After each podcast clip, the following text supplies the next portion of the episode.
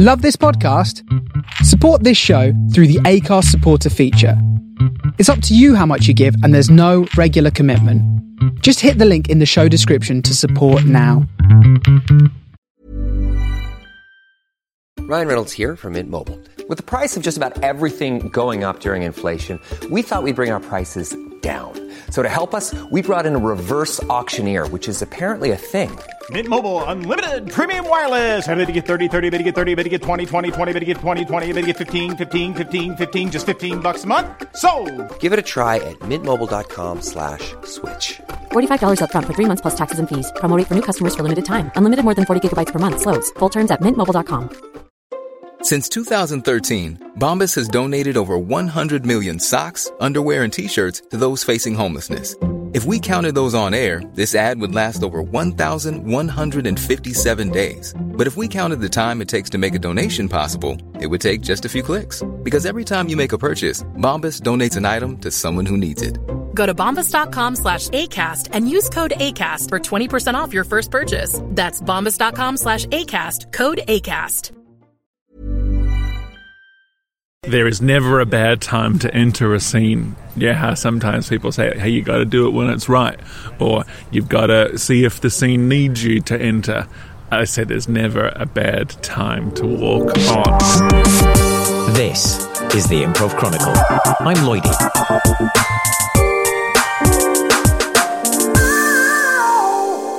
When should you walk into a scene? I've always been fascinated by the views people have about how we perform. And when I was talking to a highly skilled improviser in a dog park in Sydney, Australia, I uncovered a pretty dogmatic opinion. Pun intended. I am Marcel Blanch-de Wilt, and I am an improviser and comedian. Great. So, what is your wild opinion, most wild opinion on improv? I there is never a bad time to enter a scene. Yeah, how sometimes people say, "Hey, you got to do it when it's right," or "You've got to see if the scene needs you to enter." I say there's never a bad time to walk on. Really? I mean, what if that? and I'm going to play devil's advocate here Yeah. because I think I know what you're saying. Yeah. But if there is a really intense moment where you can hear a pin drop and and it is a very grounded scene, you're in quite a naturalistic world. Hmm. Would would you not leave that? Is is that not a bad time to enter a scene? Here's what I'm saying. I'm saying that all the things that tell us to hang back, wait until it's the right time. These are the things that get into people's heads about going, oh, I should feel it when it's right. I'll know it's when it's right. And all these things lead to just people being more glued to the back wall, waiting for that moment, especially newer improvisers who are going, waiting for the clever thing, waiting for the funny thing, waiting for the right thing. But there is no right thing. Matt Higby in Chicago was like a great instigator of the idea of like, just get in there. Like you're there to have a fun time. You're there to be in the show. People are looking at the people in the sidelines going, why isn't that person come in? Yes, of course there are exceptions to the rule, but I'd way prefer to tell new improvisers, especially, there's never a bad time to walk on, so they just enjoy always just going, oh my shit, my feet are moving first and I'm walking into a scene. What the difference is that so many new improvisers don't get is you don't have to bring something in with you every time. I figured some other people might have a more, I don't know, measured approach to walk-ons. Uh, Vera Chok is an actor, improviser, writer, and performance maker. I personally would wait until the scene is slightly established before walking on.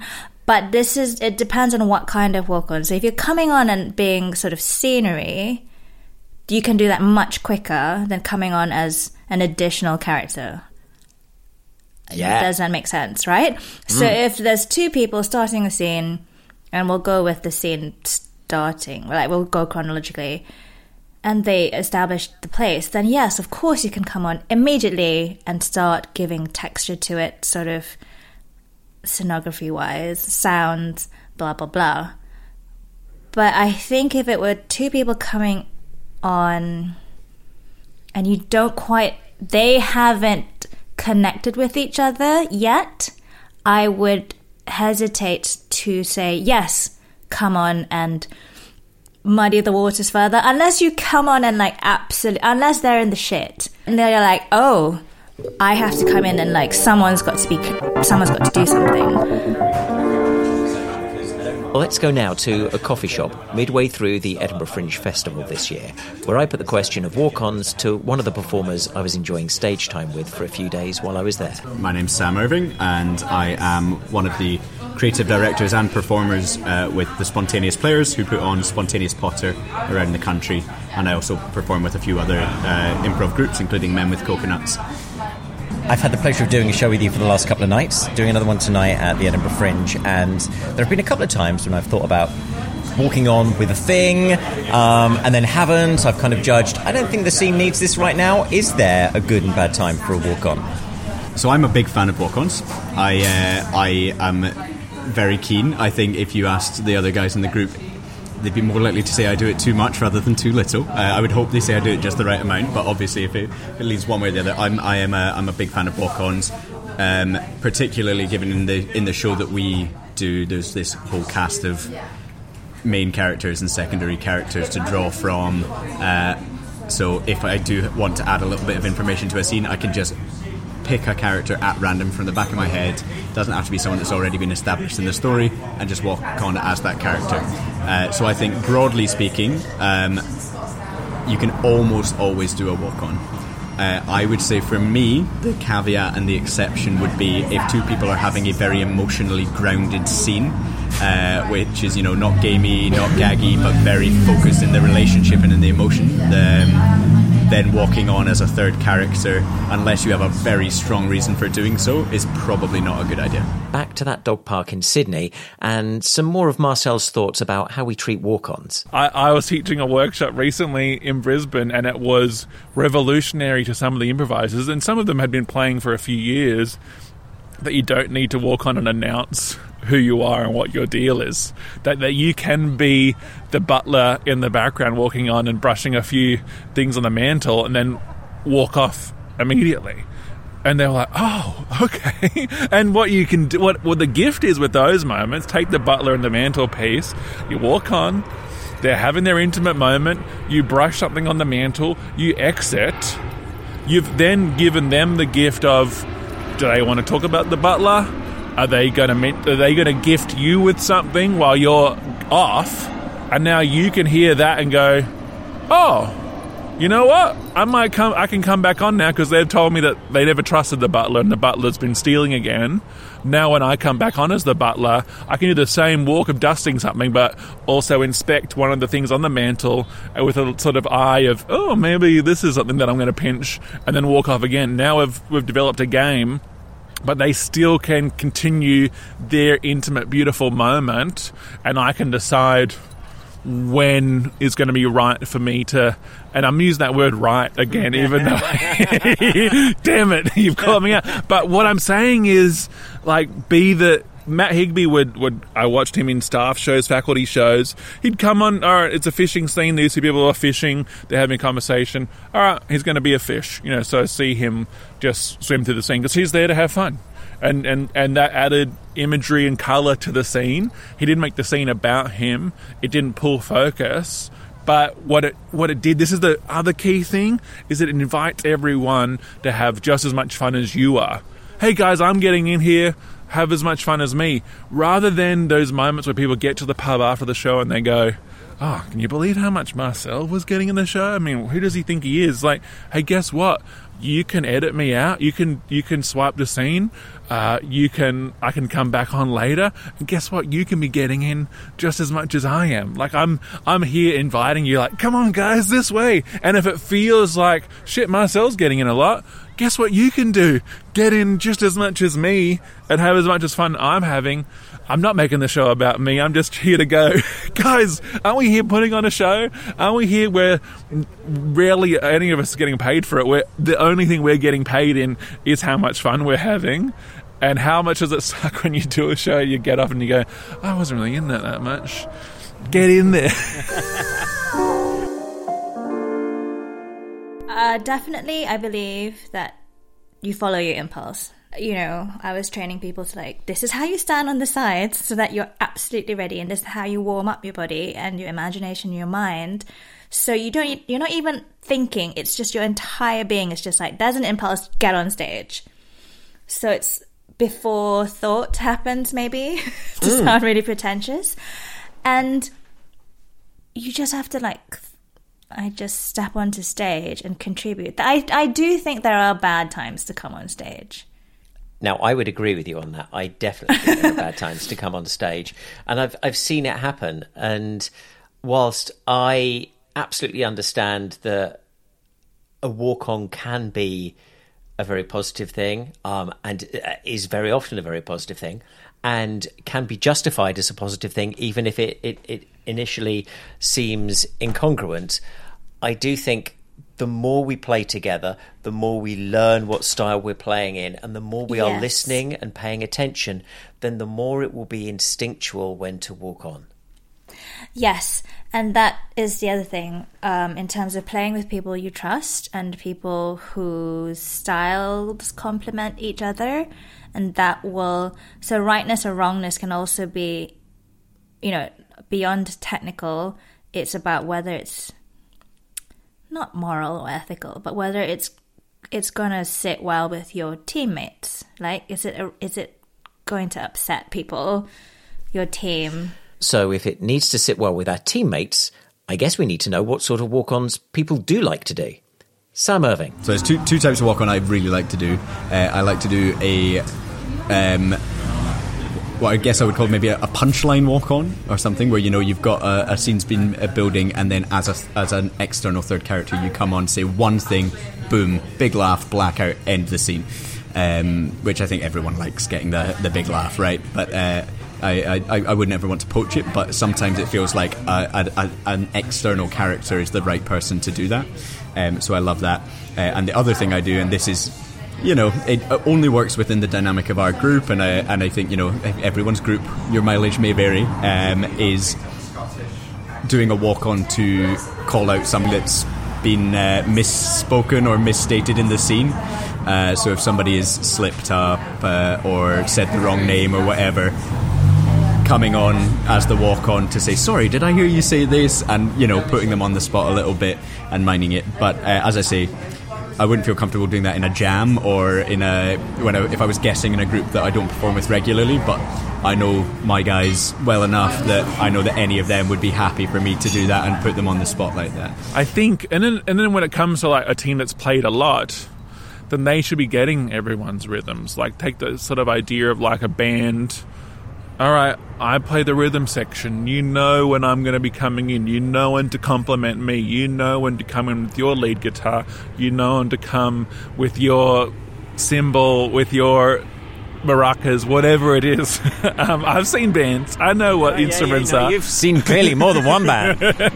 But what I'm saying is, if you've played for a long time and everyone's diving in, if they're butting heads, the problem isn't about um, the idea of sharing the stage. You- You've clearly got more pressing issues, and also that's the sort of example of a problem. Right, I'll I'll solve that when we get there, but I'm yet to see many issues of especially newer improvisers, you know, because I'm in the market of of the business of teaching improv.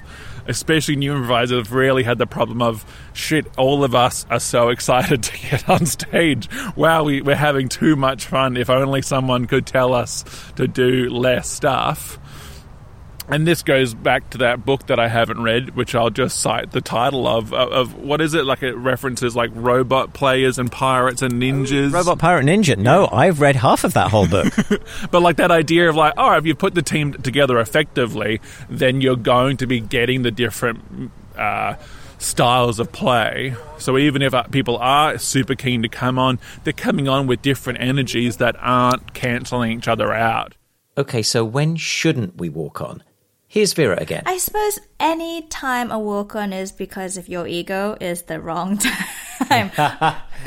because of, of your inflated ego. If it's like, you know, again, ego is what do you, what do we mean by ego? Ego is not necessarily negative, but I mean by selfishness or by sort of you haven't been paying attention or you think you have a better idea. All those sort of like quite obvious improv no nos. Don't do that. Oh my goodness, that is such a good point because I've seen that kind of a walk on, and that is not the time to do a walk on. It's it's usually, I mean, it's usually a guy, But um, you know, you're like, I'm the funny guy. I've got about 16 jokes about cheese, and they just mentioned cheese. I'm gonna walk on. Actually, no, don't, because they're just talking about, you know, I don't know, uh, a painful relationship moment or something. Maybe now mm-hmm. is not the mm-hmm. time to talk about the, the great joke you've got about Gruyere or or Edam. I don't know. Yes. So for me, that's a bad time to, to do a walk on. I was experimenting with something uh, the other day where I just, I was kind of side coaching and I just said, just walk across the stage, walk on, walk off, like mid scene. And sorry, this is tangential, but it was so interesting to see what happened because I suppose I don't like um, who who describes it? Gael says, you know, when there's two French fries on stage doing nothing, mm-hmm. it's just two bodies talking, and I saw I definitely don't like that. So if you have no, if you don't want to stay on stage after you walked on, I think it's perfectly valid to just walk through. Do you know that is that's a really interesting point because you you cannot walk through a scene without A being seen and B changing the energy somehow. Yes, and it sort of is sort it does still leave the characters space, but it does sort of kind of add energy on stage, which is a very um commedia dell'arte trick of like when you come on stage you bring energy, when you leave the stage you leave energy. Um, and that's that's a nice trick. I think Marcel's original opinion holds a lot of weight when you see where he's coming from. He wants to encourage newer improvisers to get in there and be part of the fun. What's been interesting to me is how so much of that fun might be determined by the group who we're playing with and the energy that happens between everybody. But no matter whether we choose to walk on or not, that choice will either be giving or denying the scene a certain energy. Whether that's helpful or whether it isn't. In the next episode, I think right now we're really fragmented and weird, and it's hard to know where to go to see uh, to see stuff that's really good instead of sort of the Emperor's New Clothes stuff of like people say this is good, you go see it, everybody says it's good, so you assume it's good, but actually it's not that good. How have improv scenes across the world changed in the last couple of years following the COVID lockdowns? Hear thoughts from around the globe next time. The Improv Chronicle is produced and hosted by me, Lloydie James Lloyd. Help keep the podcast going by donating. There's a link in the show notes, along with a link to my newsletter too. Sign up and get the world of improv in your inbox.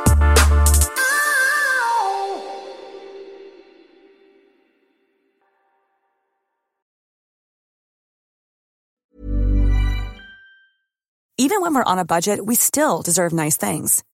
Quince is a place to scoop up stunning high end goods for 50 to 80% less than similar brands. They have buttery soft cashmere sweaters starting at $50, luxurious Italian leather bags, and so much more. Plus, Quince only works with factories that use safe, ethical, and responsible manufacturing. Get the high-end goods you'll love without the high price tag with Quince. Go to quince.com/style for free shipping and 365-day returns.